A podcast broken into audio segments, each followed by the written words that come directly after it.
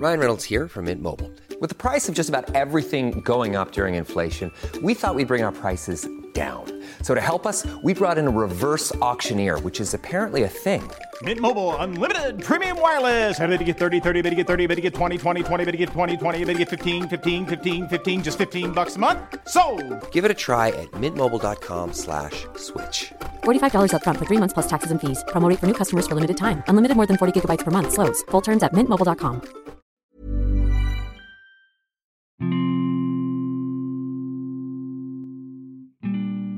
Salah satu yang menahan kamu untuk melakukan sesuatu adalah ketakutan dinilai oleh orang lain. Beberapa hari yang lalu, aku bikin Q&A di Instagram tentang content creating. Menariknya, ada sekitar 4 atau 5 pertanyaan yang isinya mirip, yaitu gimana caranya biar bisa pede bikin konten di sosmed. Nah, menurutku yang bikin orang gak pede adalah ketakutan dinilai oleh orang lain. Takutnya kalau bikin konten, entar dikomentarin sama teman, dinyinyirin, digosipin. Takut dibilang, ngapain sih sok-sokan bikin konten kayak influencer?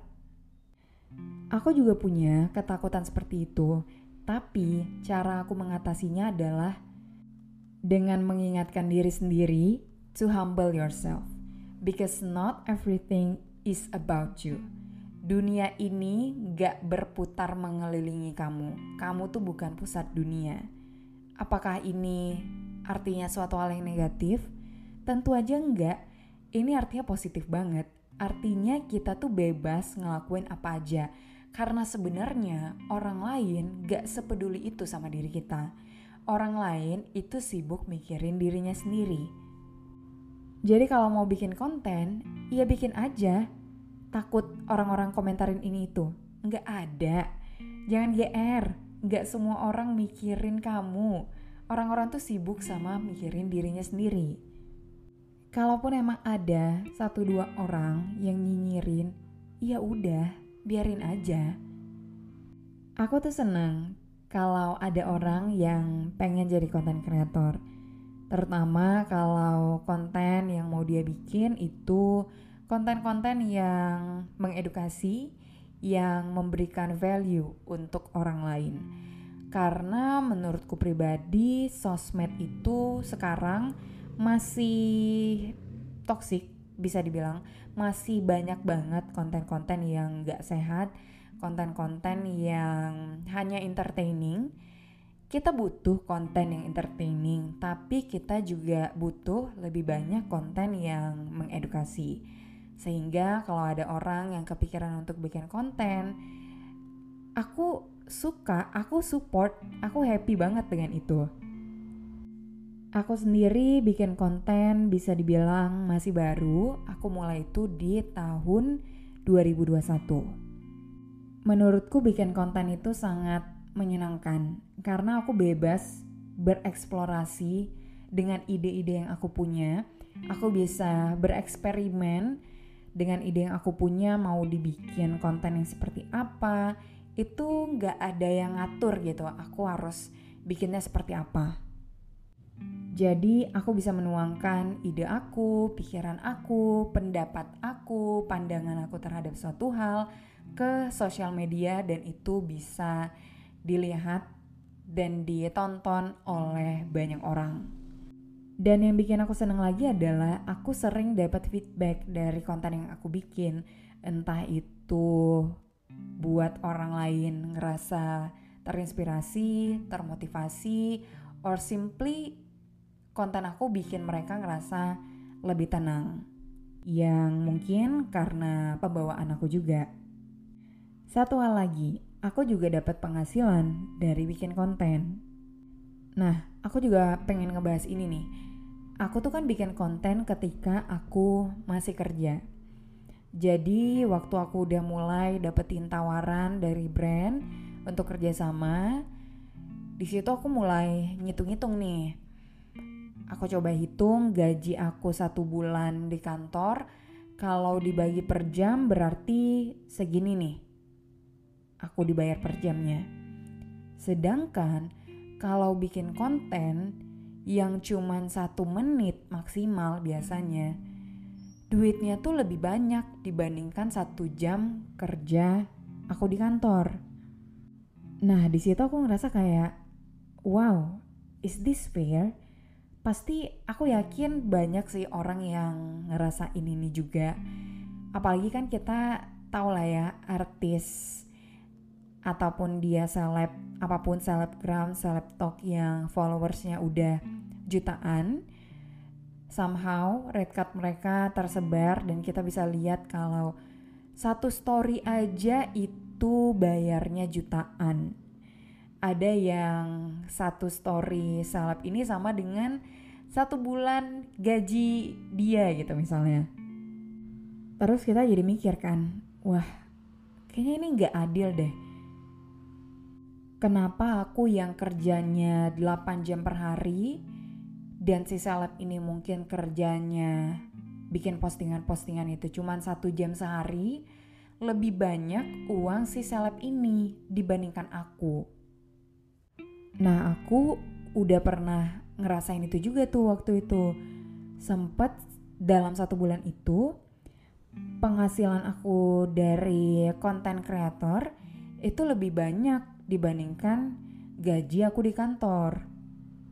Aku sendiri pun jadi mikir, wah ini ini nggak adil sih, kenapa bisa kayak gini?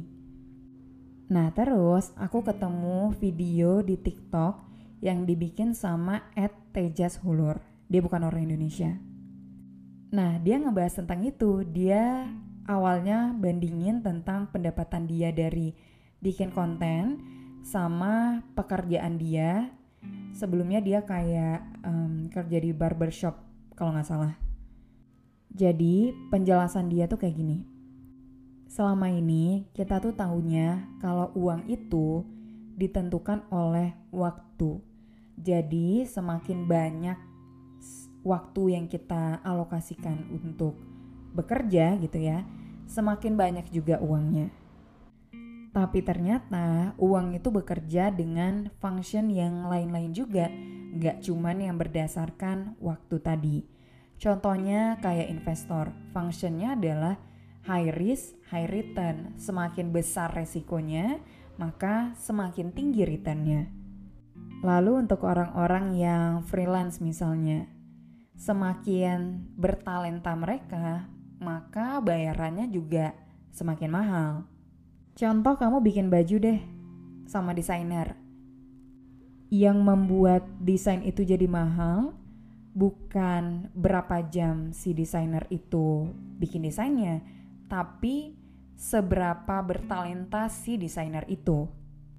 Nah, kalau konten kreator, functionnya itu adalah uang dan kepercayaan jadi, semakin besar kepercayaan atas audiens yang si konten kreator ini punya, maka semakin besar pula bayaran dia. Dan untuk membangun kepercayaan itu kan suatu hal yang sulit ya. Makanya wajar ketika brand mau bayar mahal ke konten kreator yang mereka yakini udah memegang kepercayaan dari audiensnya. Makanya memang terlihat nggak adil antara konten kreator dengan karyawan. Simply karena function terhadap uangnya itu berbeda. Hitungan uang konten kreator itu bukan berdasarkan berapa jam dia bikin konten, tapi seberapa besar trust yang dia punya. Ada banyak hal lainnya yang bisa kita bahas tentang konten kreator, but maybe we can discuss it on another episode. Intinya, kalau kamu kepikiran untuk jadi konten kreator, aku support itu. Karena aku pribadi ngerasa so far nggak ada hal yang buruk dari menjadi konten kreator.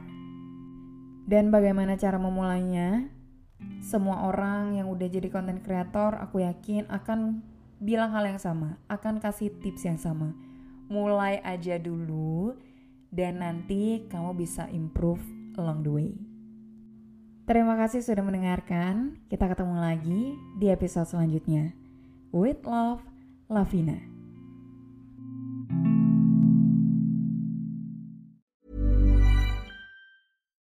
Botox Cosmetic, out of botulinum toxin A, FDA approved for over 20 years. So, talk to your specialist to see if Botox Cosmetic is right for you. For full prescribing information, including boxed warning, visit BotoxCosmetic.com or call 877-351-0300. Remember to ask for Botox Cosmetic by name. To see for yourself and learn more, visit BotoxCosmetic.com. That's BotoxCosmetic.com.